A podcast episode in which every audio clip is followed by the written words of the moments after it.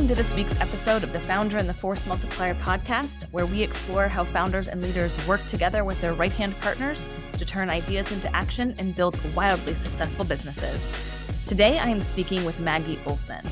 With an extensive experience at some of the biggest companies in retail, food and beverage, and technology, Maggie has stepped into new roles, new industries, and new businesses and transformed teams and businesses from the ground up over and over again. Maggie's approach is upbeat, curious, collaborative, and culture first. Her solid business acumen, unwavering curiosity, and genuine passion for employee culture provide her the ability to fill any gaps necessary for a team's success. And with over 2 decades of experience leading teams across varying industries and businesses, she has a wealth of tools, resources, and experiences to draw from. In her most recent corporate role, working as Chief of Staff to the president of a Fortune 40 company, a multi-billion-dollar business with 5,000-plus employees, Maggie built the president's Chief of Staff model from the ground up. In doing so, she created a highly successful team, drove major organizational efficiencies, and implemented an executive back-office process and structure that will be in place for years to come. Recently, Maggie launched the online Chief of Staff Certification course, which you will learn more about today on the podcast. I had so much fun talking with Maggie and learning about her career transition, course development process, career advice, what being a fractional Chief of Staff means and what that is like as well. Really excited to share more about the course with you today. If only there had been a course like that when I was first entering the role almost a decade ago, but thanks to Maggie, now there is. If you enjoyed this episode as much as I think you will, then be sure to let us know in all the usual places, such as leaving a review on Apple Podcasts, Spotify, or wherever you're listening to this episode. Hello, Maggie. Welcome to the podcast. It's so great to have you here. Hello. Thank you so much for having me. I have been looking forward to this. Me too. So we are going to be getting into your new Chief of Staff certification. We're going to be talking about all things Chief of Staff. I have so many questions for you. Ready to dive in? I'm ready. I'm super excited. Cool. So let's start off. I'd love to just have you share with all of our listeners a little bit about your career path, your career history, and how you got into consulting from the Chief of Staff role. Yeah, great question. It's always fun reflecting back down memory lane. Let's see. I probably would start this story by mentioning that I had a lot of early leadership experience. So somehow or another, I started working in the food and beverage industry, and that is a great place to learn so many lessons. So is the sports field, which or court or wherever you play your sport. I was a volleyball player after I was a soccer player, but I ended up working in food and beverage and leading teams between, 20 to 40 people in kind of a resort environment. And from there, that was through college. And then I moved into a few different positions where that early leadership experience really, really helped. So I was a buyer, a buy planner for Nordstrom. I started out as an assistant. And what's cool about, thinking about kind of the reflection in that role was I was able to step into kind of business after business with each promotion over about 5 or 6 years and learn a whole new category. So there's a buying office set up, like, for example, soft goods. And we bought like the scarves and the hats and the hair accessories and the cold weather. And you come in as a new assistant buyer, or a new online buyer, or the multi-channel buyer as I furthered my career. And you have to learn all about the business. You have to work with assistants and EAs and replenishment buyers. And you have to figure out like how to drive the business forward, how to make things better. So it's a little bit of a mini business lesson every time you moved roles in that environment. And I loved that work. I ended up going back to school and getting my MBA in the evening while I was a multi-channel buyer for Nordstrom. So flying to New York, it sounds a little bit more glamorous than it is, but New York buying trips, truly just head in spreadsheets like nonstop. Going to school at night, Skyping in from like 9 p.m. to midnight because I'm from Seattle and school was back in Seattle. It was crazy. But, out of there, I ended up getting recruited into an executive development program for T-Mobile. It was pretty competitive, and they were really looking for that early leadership experience. That they were looking for folks who've led big teams kind of early on in their career. So at this point, I'm, 30-ish, and I've been leading teams for a while. And I stepped into this rotational program with T-Mobile and was tasked to essentially move to a new city that I've never been to, didn't know anyone. This was Salt Lake City from Seattle. and lead a district of stores in an industry that I've never worked in, and had to drive growth and succeed and bring, people together, and everything had to be, in the up and right trajectory to move on to your next rotation. So from there, I moved into a retail strategy position where I worked on new store concepts and kind of human strategy, the people behind the role, continuing on with that customer experience focus that I've really had a lot of passion for. And then a position opened up where I ended up becoming the chief of staff to the president of T-Mobile for Business. He had never had one. I had never been one. And I was tasked to figure out, what did he need? How do I create what he needs? And I ended up having to basically build a team of about 7 or 8 folks on my chief of staff team to drive all the things from business planning to engagements to events and communications. Oh, goodness. Prioritization, business process, really the full gamut. So from there, I loved the work. I felt like I'd finally found career alignment in the chief of staff role, but I really wanted to focus on kind of that mission-driven for-profit sector and support high-growth startups doing consulting. So that's what I do now, in addition to just launching this course. I love that. I love that career growth and trajectory. What do you feel was a common thread among all of those different positions that really benefited you moving into a chief of staff role? Yeah, the breadth of experience, the ability and desire and passion that I had, and the opportunity I had to work on a lot of different things and get experience in a lot of different places. And I keep coming back to this. I feel like nowadays, or in the school environment, or maybe even in the professional environment, we're often told that we should be figuring out what we want to do. What do you want to specialize in? What is your thing? Mm-hmm. And that's just never been me. I've loved always doing a lot of different things, probably like you and other chiefs of staff. Yeah. I feel good at a lot of things. It's like I enjoy the creating side, the creativity. I enjoy the building side. I also enjoy the execution and owning work. So, I think the common theme would be that. And then probably the other piece is just continuing to step in and learn a new business, learn new process, figure out how to drive something forward, make it more efficient. Mm-hmm. And I've really come to every role with that curiosity and kind of drive to first learn, understand, and then kind of revamp and make more efficient and kind of figure it out that way. I love that. Yeah, I feel like there's a lot more talk of generalist roles than ever before, or that I've seen in a very long time. Would you consider yourself a generalist? I kind of refer to this role as that generalist leader. Mm-hmm. Absolutely. Yeah. That's how I describe how would you're great for a chief of staff role, or you'd be a good fit for this course. Generalist leader. I definitely would call it that. Yeah. Yeah. Yeah. What's one thing that you wish you had known before you moved in to that first chief of staff position at T-Mobile? Oh my gosh. I think that I keep learning and telling myself that it's okay to fail.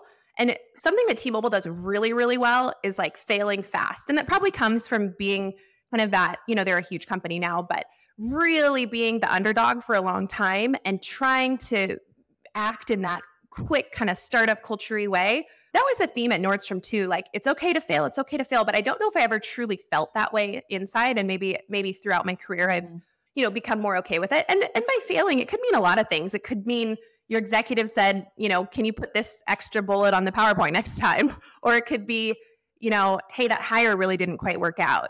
Or it could be, maybe your team's dynamic isn't where it should be right now. Fail is a big word, but really it truly means it's okay to have these opportunities. And that's really where we learn. How well did you have fear around failure at earlier in your career? And if you did, how did you work through that? I just think that we talk a lot about failing forward, but it's a lot harder to actually embrace.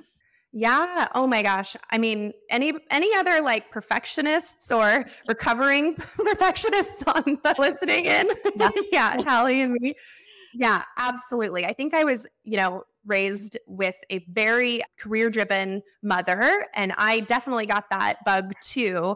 And I absolutely felt like everything always, I had to be that, perfect in different ways. And, I think the main things that have helped me with that, well, mental health, making sure that you are, in therapy when you need to be, that you're taking time away from work to regroup. Meditation really, really helps, I think, kind of coming back to the grounding and what's really important, I think making mistakes and figuring out that it's actually going to be okay and finding out that, like, hey, I made a mistake and I'm still killing it. Things are good. My boss is happy with me, you know, and on that note, women, like historically, we just take less risks. And there's a great book called The Confidence Code that highlights some of the research about this. But quick recap is really women and girls are kind of made for that school environment. And I'm generalizing here, kind of taking from the book, but women often kind of, you know, sit in our desks, we color inside the lines, we listen better. Ends up that we are getting in trouble as much in those early childhood environments in school.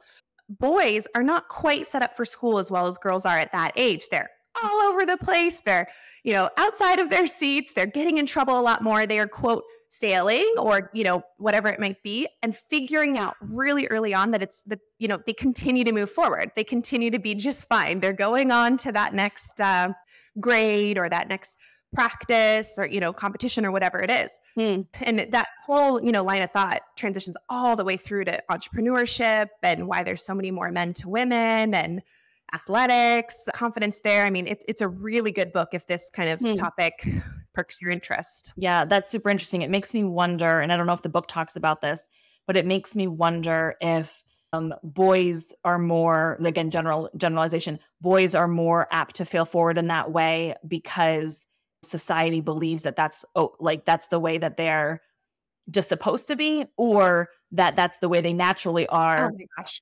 So then they get that experience, right? Like, which one comes first? Yeah. I'm sure there's a little bit of both in there. Right.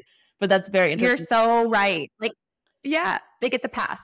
Yeah, exactly. Right. Cause yeah. And it's very interesting. Yeah. And right. And like what cultural or societal constraints have been put on girls, and then that's why they do sit in their chairs, not because it's a natural behavioral thing for them to do. I think it's fascinating. Yeah. Oh my gosh. Yeah. Me too. We can talk for hours about this. I know. You know, I actually saw a job ad the other day, and I've seen this, like this concept or the people talking about this often, but I think it's the first time I've seen a job ad that mentioned it. And I can't remember exactly what it said, but something to the effect of, we know that historically or statistically, women and minorities I don't know if it's in minorities, but women and anyone who is not a man does not apply for jobs that they don't feel like they checked the box on every single piece of the job description. Yes. We highly encourage you to apply for this role, even if you don't think that you qualify for every single piece. And I was like, man, that is really great. I'm going to adopt that for any of our future job descriptions. Yes. I think it really acknowledges a huge kind of gap, if you will, in the hiring and recruiting process. Yeah, the book highlights that research. So 10 out of 10 requirements are necessary for a woman to feel comfortable applying for the job, but only 6 out of 10 requirements are necessary for a man to feel comfortable applying for the job. So it comes back to confidence. It comes back to risk-taking and confidence and our learned experience. But yeah, I love that was in a job, you know, description application. And I love that you're going to adopt it. Yeah. I thought it was really, really incredible that they posted that. Okay. So speaking of confidence, I don't know what the confidence metric here was for you, but what was like the catalyst for you moving from corporate to consulting? Did you feel like how did confidence play into that? And what did you learn along the way? Oh my gosh. These are great questions, first of all, and things that are fun to reflect on because I really probably haven't reflected enough on them. You know, it took a lot of I guess, bravery maybe to leave that corporate environment. And it was very hard. I come from four higher education parents actually, who are very, you know, there's a correlation there with very risk averse. Somehow my brother is this wildly successful entrepreneur, builds houses out in Westport in Washington State. And he's been an entrepreneur forever. He's kind of gone the other way. Mm-hmm. But I was, you know, probably trying to please everyone as the oldest child and went into that corporate environment. And I learned a lot and I love what I've done and I love my background. But I think kind of along those lines, I've always had a little bit of an entrepreneurial spirit, especially since going back to get my MBA. I graduated in 2018 from the Foster School of Business. There's like a theme of constantly trying to figure out what's the white space? Where's that, what do they call it? Blue ocean. What is a problem that needs to be solved? And I think my brain's worked that way for a long time, but I hadn't had words or articulation for it. And finally being in that chief of staff role, as I was mentioning my career path, my last corporate role, I finally had felt this really great career alignment. I loved the work. I felt good at the work. It was a great blend of the art and the science, which my Nordstrom history also kind of had that blend. But it just wasn't quite right in terms of the application. I knew that I wanted to be in that startup culture. I knew that I wanted to build something for myself.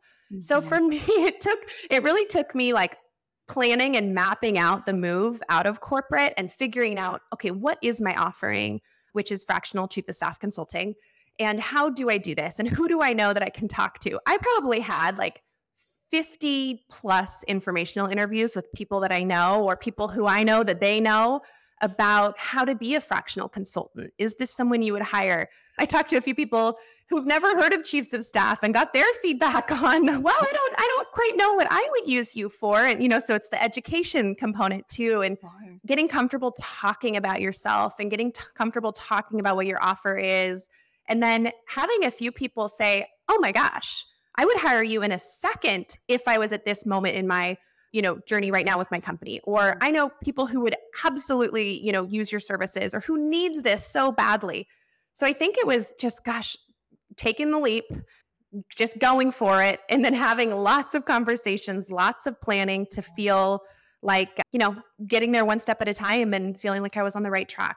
Yeah, that's really cool. I love that you spent time intentionally talking to those 50 people. I think that is actually maybe a missing piece for a lot of individuals who are going through career transitions or who want to make a move, that you can do a lot of research, but then really actually talking to people and getting real market data from the people who may actually employ you is really, really cool. So good move there. Well, thank you. And, I should tell you this story. The first consulting client, my client now that I work with, I was at lunch. This was like the summer of 2021, I think.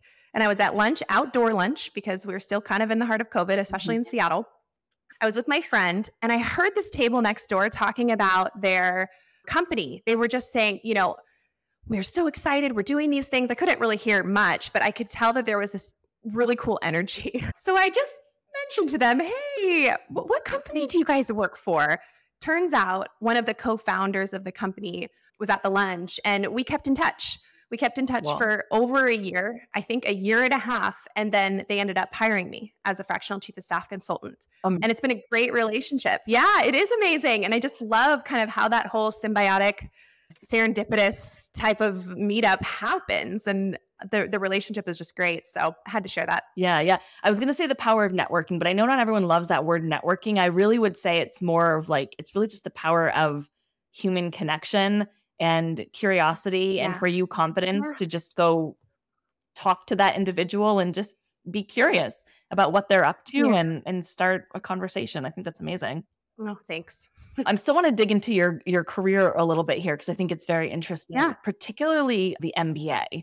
So I know I get a question a lot from EAs and chiefs of staff. Is an MBA necessary, particularly for that chief of staff role? And if so, like, what are your thoughts around that? Is it situational? Sure. Yeah. I love this question because you're asking lots of great questions that make me reflect on my journey and how I, give advice going forward. But the MBA for me, the biggest things I took away from it were truly confidence that I can figure anything out. I'm in a tough finance, mergers and acquisitions class. It's not necessarily my thing, but I figured it out. I knew my resources. I knew which students in the class, do this for a living. I knew how to, chat with, I figured out that I could just talk to the professor and get some extra help, or basically kind of continue to surprise myself that I could do something. So big thing was confidence. The other biggest takeaway for me was the truly the network, the people that I met. And that does become a bit hyper-localized. So, my big MBA network is back in Seattle. I'm in Lincoln, Nebraska now, or had a baby, family move out here where we have some support. But, you know, so I'd say those are the biggest things I personally took from the MBA. Mm-hmm. Now, is it necessary for a chief of staff role? This is a multifaceted answer. There are chief of staff positions that, sure, they require an MBA. Right. There are chief of staff positions, yeah, that may require consulting background. And there are chiefs of staff that now I've continued to meet with and hear from through the Chief of Staff Certification course that we'll talk about, mm-hmm. who are telling me, you know, I was an executive assistant and I just got elevated to a chief of staff role, or my leader's putting a chief of staff role in and he wants me to think about if I'd be great to move to that position. So the answer really depends on the chief of staff role, and the chief of staff roles are so different depending on the industry you support, depending on the leader you support, your own personal strengths. A high-level corporate chief of staff to a Fortune, 100 company supporting a CEO or an EVP, maybe they do require extra schooling or whatnot. Mm-hmm. But there may be situations, there's plenty of situations where you absolutely do not need a huge educational background to be a chief of staff. The other thing that I think it's really important for executive assistants to think about, and truly anybody that works with a leader who's thinking about moving into a chief of staff role with that leader, is that you know more than you think. Maybe you have all the confidence and you're like, I would be a great chief of staff. But this is a comment for those people who are like, I don't know, could I do it? Do I need an MBA? Mm-hmm. Truly, you are that leader's left hand, right hand. You know them better than anybody else, whether you've been with them for a long time or you're kind of newer in, let's say, that executive assistant role with your leader. If you sit and reflect, you probably could figure out, what do they complain about the most? Which leaders on their team do they, maybe struggle to tell their story? What initiatives are constantly talked about that aren't getting done? Where are there meetings that just don't seem like they're really driving anything or much is coming out of it? So I would say, yes, we can talk about, when an MBA might be necessary in certain roles, in certain chief of staff positions, maybe because the job description requires it. Right. But there are so many chief of staff positions that don't necessarily require it. And truly, one of the most important things, along with the ability to produce the work that's needed and drive initiatives forward, is that relationship with your leader. So, I would just say, think about what you do know, observe, reflect, take some notes, and you probably will be sitting in a pretty good position to kind of position yourself for that chief of staff role. Yeah. I mean, obviously, I would say obviously, but obviously I agree, having moved from the EA to the chief of staff role, that's been my path. And I know that it does work, but I know that that's such a common question. So thank you for your perspective on that. Another question we get too is, and you probably get this as well, is how do you convince your CEO that they need a chief of staff in the first place? Or let's say you have identified an organization that you really want to work for, and you want to present to them like, hey, I'm your perfect candidate to be chief of staff that and you need one. How would you suggest somebody goes about doing that? Yeah. Kind of coming back to the last thought there, if you're looking to move into a chief of staff role in an environment that you're familiar with, start with that, reflect and observe. What are you seeing? What are the biggest things that are getting missed? What opportunities do you think that you could help drive forward or bring to the team? And once you've kind of, put a little list together, maybe you have 7 or 8 things, narrow down those top 3 or 4 priorities and put a recommendation together for your leader. Talk about, get something on paper, if that makes sense, kind of for the formality of your environment or not, and, schedule some time with them and kind of first start with that very gentle, like drip, right? Like, I'm seeing the need for a chief of staff role. Here's what I've learned about the role. Here's what one could do. And if you're wanting to position yourself for the role, here are several things that I think I could bring to the team if I were to be given the opportunity to move into this chief of staff position. And if you're not familiar with the leader or the environment that you're wanting to move into for that chief of staff role, I think that when you're job interviewing, you probably heard this before, but you're interviewing just as much for yourself as they are interviewing you. Yeah. So who else can you talk to besides the person interviewing you? Can you figure out through your network, go on LinkedIn, who else do you know, or friends that who know other people at this company? Mm. Can you set up a quick 10-minute Zoom meeting? If you're local, can you, buy them a coffee and stop by or meet somewhere? What questions can you ask about the work environment, the leader's style, the main initiatives in the company right now, and start to figure out, is it a good fit for you, and what could you bring to the position that you of the things that you've learned? Yeah. Yeah, I love that. I often tell executive assistants when I'm working with them, I'd love to hear your perspective on what I tell them. I tell them that because there are a lot of EAs that I chat with who do want to move into the chief of staff role or want a chief of staff position. And I say, well, the best place to do it is within your current company. That way, right, you've already built the rapport. Like you said, you've already built the relationships, the connections. It's going to be much easier for you to move into a chief of staff role in your current company than outside of it. So I always say work on that first. And then if you decide you want to move a year later, 2 years later to another chief of staff role, now you already have it on your resume. You have the experience. I don't know. I mean, is that a good route to go? Yeah, I would agree that is probably the first and best way to approach moving into a chief of staff role. Now it brings up a whole bunch of other things, right? Like, okay, well, do I still do both my EA job and the chief of staff job? The answer is no, don't do it for a lot of reasons. You want the leader to see you now in this more strategic position. You want the time to add your impact in this new position. How do you communicate these changes? It's, your leader has to set the tone. They have to be able to help you create those boundaries. You can do your best too. You should be creating those boundaries with your peers. I'm doing this now. My replacement, you can contact for XYZ.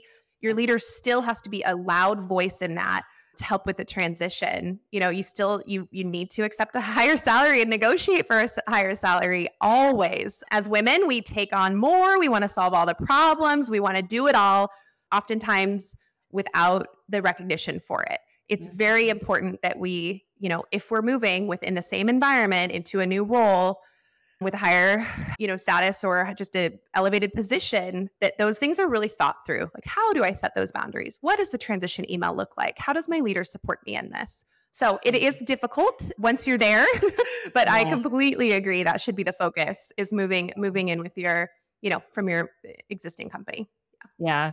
I obviously agree with that. And I always say, if you're putting a proposal together for the chief of staff role and you're presenting that to your principal, part of that proposal should include, yes, your salary raise, your increase, what your compensation adjustment, as well as allocation for a salary for an executive assistant, because otherwise they're going to just assume, sure, we'll give you a different title. No problem. We'll raise your salary, but no. You can't forget the missing piece that you're also actually asking for a new staff member as well in the form of an EA. Absolutely. Yeah. And, maybe the caveat I would add there is sometimes those conversations can come later, but they have to happen, right? Not later, after you take the job, but after maybe you first propose the possibility of a chief of staff position, after you first propose the idea of you feeling like you're ready for that role and wanting to take it on. After you then more firmly suggest, here's what I would do, here's the impact I would have. And then when you're in the conversation of, okay, let's figure out how we will actually tactically make this happen. That's when I would suggest, well, perfect. I have this, ironed out already. And just like Hallie told me to, let's sit down, let's talk about it. And, let me know your feedback, but this is what I'd like to ask for. Yeah. That's such great advice. I am like, man, I might just go in a little too strong. So the great advice that maybe we should build some, build upon each conversation a little bit. So thank you for that. Well, we know our leaders, right? I mean, you have such a good relationship with yours that you're probably just able to say, here's the thing, let's get it done. Yeah. Some leaders might be like, chief of staff, what even is that? I don't need one. So it might take a little more finesse. Exactly. Yeah. Speaking of those two roles, I would love to hear a little bit of your thoughts on how a brand new chief of staff builds rapport with an EA that may be the incumbent in that ecosystem, or vice versa. Mm-hmm. When you have a new EA coming in and there's, an older chief of staff who's been there for, who knows, 10 years or something. Yeah. How do you build that relationship quickly and effectively? Yeah, I actually have some material about this in the Chief of Staff Certification course. Awesome. And I think and I have that because it's so important. How we approach people is a lot more important than how we approach the tactical pieces of our job. And I think more often than not, the chief of staff is going to be new in that relationship. The EA is most likely probably going to be the incumbent. They will have supported their leader for probably a long time, maybe a short time, but usually longer than a new chief of staff, especially when people are starting to hear about this chief of staff role and they're like, wait, I think I need one. Mm-hmm. Then definitely. And with that, I think the best way that I have found that I've, suggested others approach that relationship is just how you would approach the role to begin with, which is a ton of curiosity and a ton of openness to learn. What do you drive? What do you do? Can you walk me through a day in your life? Like these are all things that you should be doing as a chief of staff in your first, these conversations with somebody as important as an EA should really probably happen in the first couple weeks. You really need to understand your most important relationships right at the beginning of your job. So you're sitting down, you're learning from the EA, you're understanding what they do, and you're coming to them, even if, let's say, you have a ton of educational background or you have a ton of experience, you've got to come from a place of humility, a place of learning, a place of respect, and understanding that there's probably some nerves happening. If that EA has never worked with the chief of staff, they may be worried, that you're coming in and wanting to take some of their job from them or going to tell them they're doing everything wrong. And that is absolutely not the job of a chief of staff. Mm-hmm. So I think that you can share with them, like, my goal is to really understand what you do. My goal is to learn how to best support the leader that we both support and make things more efficient, help where I can, and truly learn from you. Mm-hmm. And if you can approach and build that relationship in the first few months that way, I think it'll be a lot easier to implement some changes or suggest some new, processes in the future. Wow. And when you do those things, like getting the buy-on one-on-one first. Hey, I think I'm going to roll this out. Can we walk through this together? Any feedback? Does this work with your flow? Just so important is that relationship. Yeah, completely agree. I know it can feel, even as a chief of staff who would often have to bring in an EA, and me being the incumbent very often, it's still threatening. It feels threatening to bring on an EA because sure. I want to hire somebody who's better at that role than me and who is going to absolutely kill it in that position. And that can, feel a little scary when you're making that hire. But yes, when you approach it exactly like you said, like it's an important relationship, you approach it as a team, you really make sure that you're working together to solve issues. You just have two different pieces of the puzzle and you're, working together on that. Yeah. All right. So let's dive into the certification that you launched. I'd love for you to tell us all about your new course, why you created it, who is it for, and what can people expect? Yeah, absolutely. So the Chief of Staff Certification course, truly it is for, we touched on a little bit of this, but I'll kind of go through it. It's really truly for those generalist leaders, the people who love to do lots of different things. They like to drive and own components of their role. Execution is a strong point for them. Often I share that, the chief of staff role is great for somebody who, you've got to be really organized, but you can be organized in your own way. So are you the one of your friend group that plans all the trips and coordinates with everybody and sends the emails and you've got the, the Excel shared doc and everything? Great. Are you the student or the person with the color-coded notes and all the different sticky notes? Like, perfect. Organization can look different. All of our brains work differently, but you've got to kind of have a passion for seeing a lot of details, reducing the noise, making things go more efficiently, presenting them in a really organized way. So that could be, maybe I'll jump back for a second. When I was in my MBA program, I mentioned earlier, like I was constantly being asked, what are you going to specialize in? What is your thing? Is it finance or accounting or mergers and acquisitions? No, it's none of that. I loved being that generalist leader. I liked working on a lot of different things. And I created the course because if somebody had told me about the chief of staff role in my undergraduate business program or during my MBA, I would have found the role a lot sooner. And, after leaving T-Mobile and after building that chief of staff team, I was sitting there with my mom talking about how I just couldn't believe that there wasn't like a course out there that taught you how to, write briefs and build strategic recommendations and put complex offsites together. Like, why didn't we learn any of this in school? We always say that, like, let's learn some hands-on things. Yeah. And, you know, why doesn't this exist? There's 1 million project management certifications out there. Why don't we have this? So that's why I created it, started about a year ago.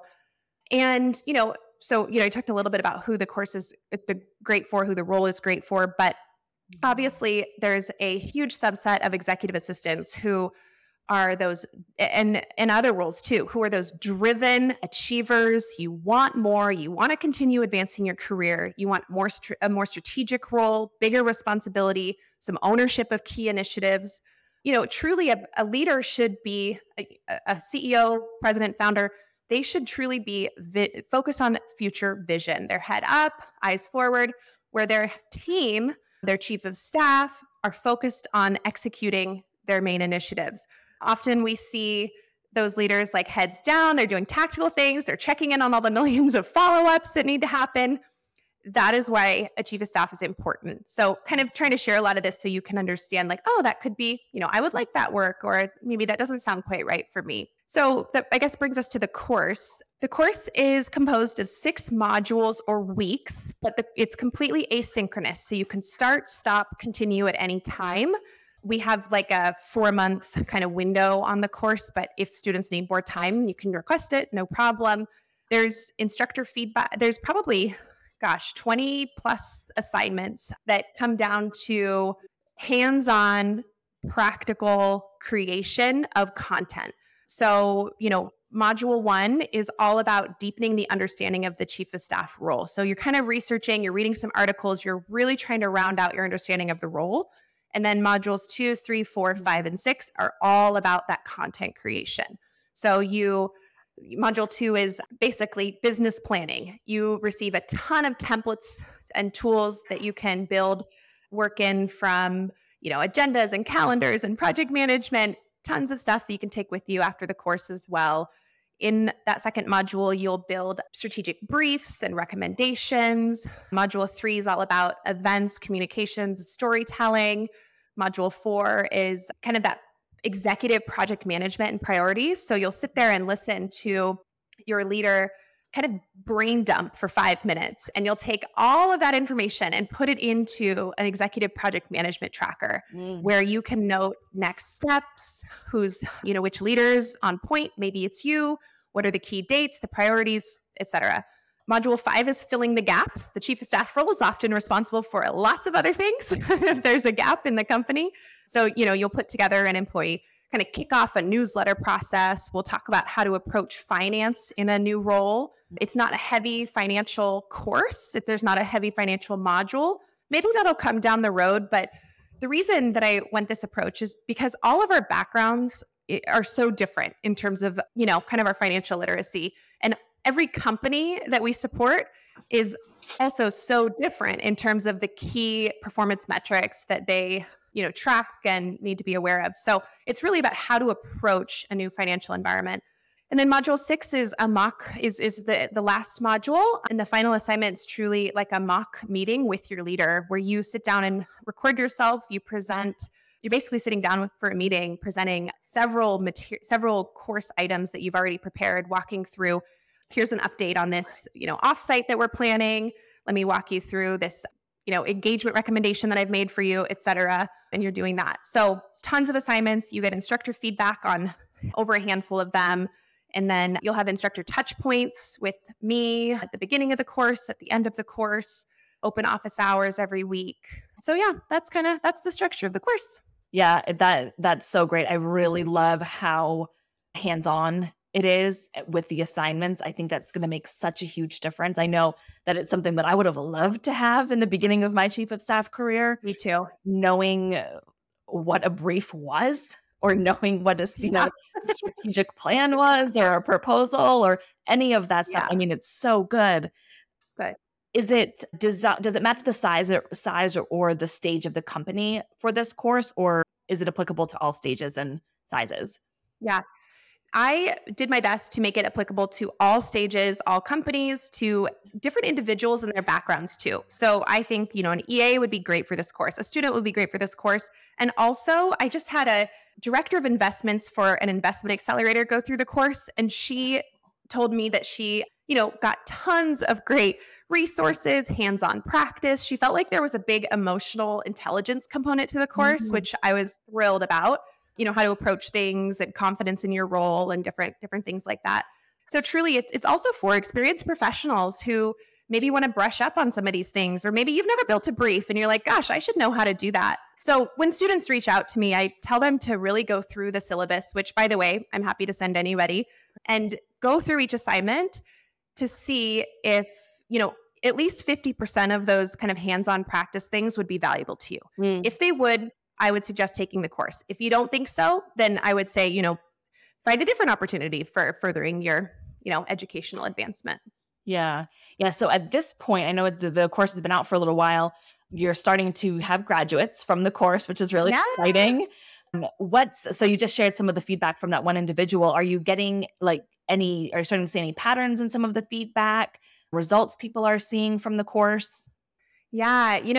We've got about 35 people in the course right now, a couple graduates. And I continue to hear how much everybody loves that first module, where it just reinforces what is a chief of staff? That we all know, the questions out there, what really is it? And I'm getting a lot of ahas, okay, I finally understand this. It's given me a lot of clarity. Now I know that it can be different things. A chief of staff can be different levels in a company, junior, senior, whatnot.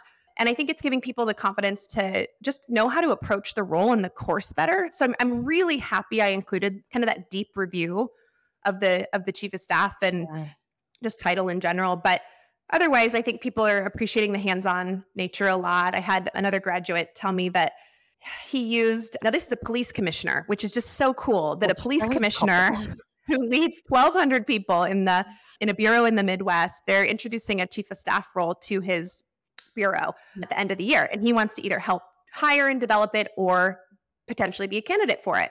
And he told me that he used there's basically an assignment where you put a sales presentation together and you record yourself giving that presentation. And I give feedback on that presentation. And I give a lot of feedback. I pretend that you were presenting to, the president of the United States. Yeah. So he took that presentation and was able to, he told me that just the day after he graduated, he had to present to a police academy board, and that it went so well. He was getting texts afterwards that he was more prepared and the presentation was more polished than they'd ever been.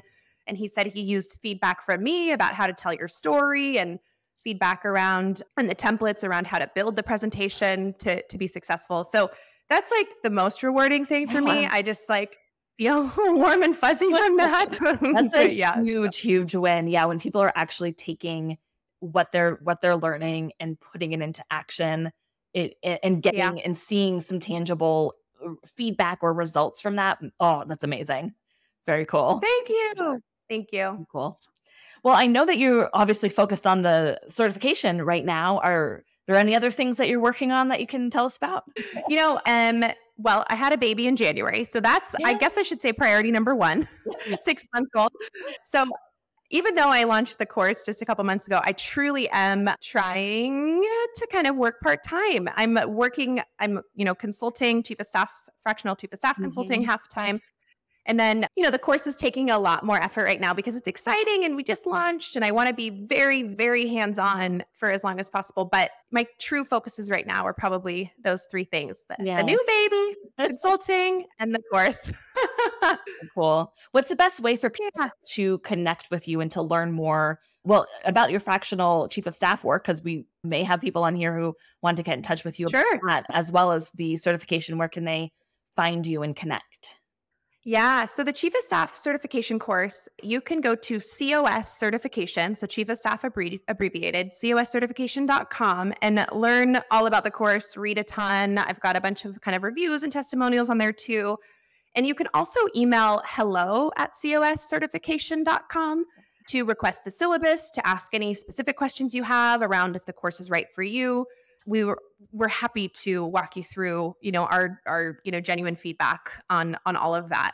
Consulting-wise, MaggieOlsonConsulting.com is where you can reach me for that. And Hallie, I also wanted to offer for those listening, I wanted to offer a special Hallie offer, which is basically if anybody listening enrolls in the course and you're interested in a coaching session, like a 30-minute coaching session, when you graduate from the course, I would love to offer that to your community for free, included in enrollment, where we can talk about, what do you do next? How do you approach the your job transition or your interviewing or the new role? First 90 days, having tough conversations, negotiating, whatever really you want to talk about. I'd love to offer, coaching to anybody in your community that wants to sign up for the course. Amazing. Thank you so much for that. I think that is going to be a huge value add to anyone listening to this call to take that certification course and get 30 minutes with you.